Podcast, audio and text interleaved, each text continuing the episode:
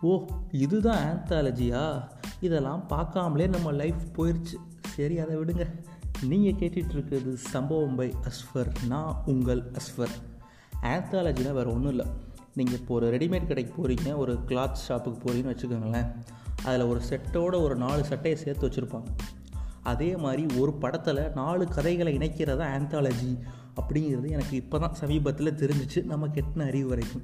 இதுக்கு முன்னாடி ஆந்தாலஜின்னு பேரில் ஒன்று வந்துச்சு. புத்தம்புது காலை பொன்னிற மாலை அப்படிங்கிற மாதிரி. அது வந்து ஒரு எலைட் பீப்புள்ஸ்க்கான ஆந்தாலஜியாக இருந்துச்சு. ஒன்றும் பெருசாக நமக்கு ஒட்டலை. கார்த்திக் சுப்ராஜ் கதையை தவிர மற்ற எல்லாமே எலைட் பீப்புள்ஸ்க்கான கதையாக தான் இருந்துச்சு. அந்த படம் நல்லா இருந்துச்சு அப்படின்னு பார்த்தா அதுவுமே ஒரு ஷார்ட் ஃபிலிம்லேருந்து பிட்டு காப்பி அடிச்சதுன்னு சொன்னாங்க. அதுக்கப்புறம் ஆந்தாலஜிக்கு உண்டான மரியாதையே போச்சுன்னு சொல்லுவேன். ஆனால் இந்த ஆந்தாலஜி அப்படி இல்லை. சும்மா வேறு லெவலில் எடுத்திருக்காங்க பாவக்கதைகள் அப்படின்னு சொல்லிட்டு. என்னென்னா ஒரு நாலு தலை சிறந்த இயக்குனர்கள் வெற்றிமாறன் சுதா கொங்கரா விக்னேஷ் சிவன் அது மட்டும் இல்லாமல் நம்ம ஜீவியம். உண்மையிலே ஒரு முற்போக்கான ஒரு சிந்தனையை கொண்ட படமாக தான் இருந்துச்சு நாலு கதையுமே. உண்மையில் ஒரு வேறு லெவல் பார்த்த படம். எனக்கு எக்ஸ்பீரியன்ஸாக பர்சனலாக ரொம்பவே சூப்பராக இருந்துச்சு. ஃபஸ்ட்டு வந்து யாரோட கதை அப்படின்னு பார்த்தீங்கன்னா நம்ம சுதா கொங்காரா.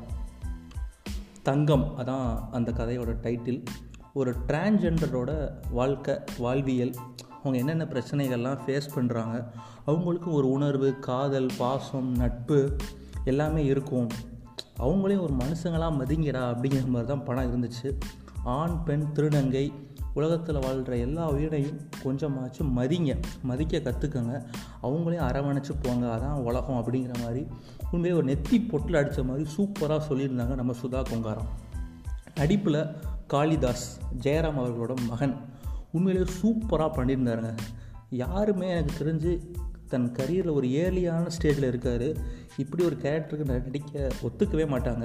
உண்மையிலே சூப்பரான ஸ்கோப் அவருக்கு இந்த படத்தில். வேறு லெவல் ஆக்டரை ஃபைன் பண்ணிட்டோன்னு நினைக்கும் போது ரொம்ப சந்தோஷமாக இருக்குது தமிழுக்கும் சரி மலையாளத்துக்கும் சரி ஒரு பெரிய ரவுண்டு வருவார் அப்படிலாம் சொல்லுவாங்கல்ல. உண்மையிலே இவர் ஒரு பெரிய ரவுண்டு வரப்போகிறாருன்னு தான் நான் நினைக்கிறேன்.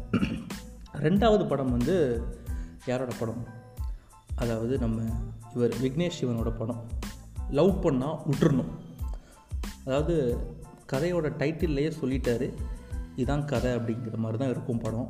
அதாவது அஞ்சலி இருப்பாங்க அவங்களுக்கு ஒரு அப்பா. அவர் எப்படிப்பட்ட கேரக்டர் அப்படின்னா சாதி மதம் இது எல்லாம் தான் அவருக்கு முன்னிலை. அதுக்கப்புறம் தான் குடும்பம் குட்டி எல்லாமே. வச்சுக்கோங்களேன் ஊருக்கு வெளியே அவர் எப்படின்னா சாதி கலப்பு திருமணம்லாம் பண்ணி வைப்பார் ஒரு விளம்பரத்துக்காண்டி. ஆனால் நைட் என்ன பண்ணுவார் அப்படின்னா யாரை கல்யாணம் பண்ணி வச்சாரோ அவங்கள போட்டு தள்ளிடுவார். இதுக்கு பருத்தி மூட்டையும் புண்ணாக்கும் குடோன்லேயே இருக்கலாமே அப்படின்னு உங்களுக்கு தோணும். படம் பார்க்க எனக்கும் அப்படி தான் தோணுச்சு. அதே மாதிரி தன் மகள் அஞ்சலியும் ஒருத்தங்களை விரும்புகிறாங்க அதுக்கப்புறம் அந்த அப்பாட்ட போய் சொன்னாங்களா அந்த காதல் நிறைவேறிச்சா அப்படிங்கிறத படத்தோட மீதி கதை. உண்மையிலே ஃபஸ்ட் ஆஃப் வந்து ஒரு மாதிரி சீரியஸாக போகும். செகண்ட் ஹாஃப் உண்மையிலே காமெடி அல்டிமேட்டாக இருக்கும். அந்த நாலு கதைகளில் எனக்கு பர்சனலாக பிடிச்ச கடை விக்னேஷ் சிவனோட இந்த லவ் பண்ணால் விட்டுறணும். உண்மையிலே வேறு லெவலில் இருந்துச்சு. அதில் ஒரு கேரக்டர் வருங்க. ஒரு குள்ளமாக அடியாள் கேரக்டர் அப்பாவோட அடியாள். அந்த மனுஷன் மிரட்டி எடுத்துட்டாங்க தான் சொல்லணும். ஜாஃபர் நினைக்கிறேன் அவர் பேர். உங்களில் யார் அடுத்த பிரபுதேவால் அவர் கண்டஸ்டண்ட்டாக இருந்தாராமா? ஃபேஸ்புக்கில் நான் பார்த்தேன். உண்மையிலே மிரட்டி எடுத்திருக்கார் நடிப்பில். காமெடியும் சரி இந்த வெள்ளத்தனமும் சரி பையன் மாஸ் பண்ணிட்டான்ப்பா அப்படிங்கிற மாதிரி தான் இருந்துச்சு. மூணாவது படம் வந்து இதுக்கு நடுவில் ஒரு இடைச்சர்கள் ரெண்டு படத்தை பார்த்து முடிச்சிட்டிங்கன்னா மூணாவதாக நீங்கள் என்ன பண்ணுங்கள் அப்படின்னா வெற்றிமாறன் அவர்களோட படத்தை பார்த்துருங்க. ஏன்னா ஒரு இரவு. அதை முதல்ல பார்த்தீங்கன்னா தான் அடுத்த ஜிவிஎம் படத்தை பாருங்கள் ஏன் அப்படின்னா ஜிவிஎம் படத்தை ஃபஸ்ட்டு பார்த்தீங்க அப்படின்னா ஸ்பாய்லர் இருக்கும். வெற்றிமாறனோட கதையில் உள்ள ஸ்பாய்லர் ஜிவிஎம் அங்கே தான் அவரோட இன்டென்ஸை காட்டுவார் இன்டெலிஜென்ட்டை காட்டுவார். ஏயா நீ அவர் பாட்டு ஒரு கதையை பண்ணிகிட்டு இருக்காரு. நீ அங்கே போய் ஸ்பாய்லர் வைக்கிறேன்ட்டு நம்ம ஜிவிஎம் வேறு மாஸ்க் காட்டிகிட்டு இருந்தார். ஸோ அதனால் மூணாவதாக பார்க்குறதா இருந்தால் ஃபஸ்ட்டு வெற்றிமாறன் படத்தை பார்த்துட்டு அதுக்கப்புறம் ஜி படத்தை பாருங்கள் வெற்றிமாறன் பண்ண கதை வந்து உண்மையிலே ஒரு இன்டென்ஸான உண்மை சம்பவத்தை பேஸ் பண்ண ஒரு கதை. ஒரு பொண்ணு அந்த பொண்ணு வந்து இன்னொரு சாதியிலேருந்து ஒரு பையனை வந்து கல்யாணம் பண்ணிக்கிறாங்க. ப்ரெக்னெண்ட்டும் ஆகிடுறாங்க அந்த பொண்ணாக சாய் பல்லவி பண்ணியிருக்காங்க. அப்பாவா பிரகாஷ் ராஜ் சார் பண்ணியிருக்காரு. உண்மையிலே மாஸ் நடிப்பு தான். ரெண்டு பேரும் போட்டி போட்டு நடிச்சிருந்தாங்க.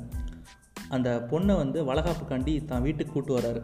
ஃபங்க்ஷன் பண்ணி அனுப்பணும் அப்படிங்கிறதுக்காண்டி. அதுக்கப்புறம் என்ன நடந்தது அப்படிங்கிறது தான் கதை. உண்மையிலே வெற்றிமாறனோட ட்ரேட்மார்க் ஷார்ட்ஸ் நிறையா இருக்கும். அதாவது சிங்கிள் டேக் ஷாட் ஒரு செம்பில் கேமரா வச்சு மொத்த வீட்டையும் சும்மா மாஸ் பண்ணி எடுத்திருப்பார்.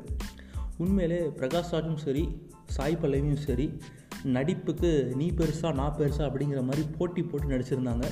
எப்போவுமே வெற்றிமாறனோட கதை வந்து துண்டாக தெரியுதியா? வடிவேல் சொல்கிற மாதிரி அவள் அடி மட்டும் தனியாக தெரியுதும் பாருல. அது மாதிரி வெற்றிமாறன் எடுக்கிற கதையில் படைப்புன்னு தான் சொல்லணும். உண்மையிலே சூப்பராக இருந்துச்சு. ஒரு இன்டென்ஸாக இருந்தது. நாலாவது நம்ம ஜிவிஎம்மோட மதுரக்கார ஒரு படம் தான் சொல்லணும். உண்மையிலே ரொம்ப நேட்டிவிட்டியோடு எடுத்திருப்பாங்க. அந்த வாய்ஸ் டப் பண்ணதாக இருக்கட்டும் சிம்ரனுக்கு ஜிவிஎம்க்கு அவரே பேசிடுவார். நான் அவரே பேசினா தான் ஹைலைட்டாக இருக்குங்கிறதுனால. ஒரு அழகான மனைவி அவருக்கு ரெண்டு பொண்ணு ஒரு பையன்.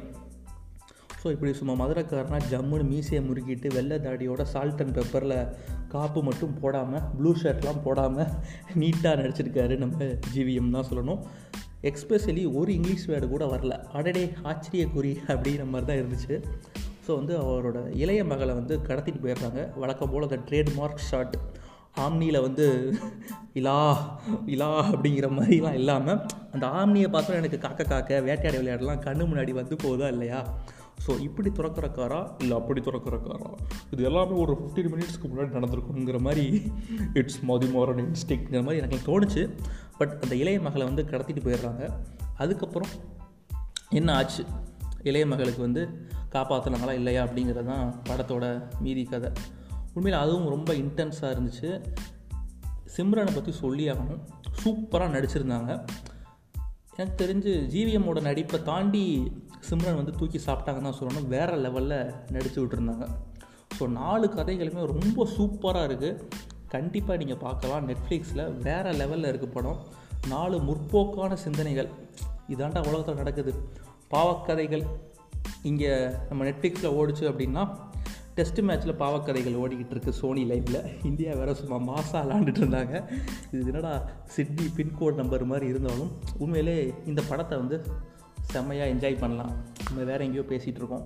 ஸோ கண்டிப்பாக போய் பாருங்கள் உண்மையில் ஒரு சூப்பரான படத்தை பார்த்த எக்ஸ்பீரியன்ஸ் எனக்கு இருக்குது ஆந்தாலஜினா இப்படி தான்ப்பா இருக்கணும் அப்படிங்கிற மாதிரி தான் எனக்கு தோணுச்சு. இன்னொரு ஒரு செம ரிவ்யூவோட சீக்கிரம் உங்களை வந்து சந்திக்கிறேன். Until then bye friend this is Ashwar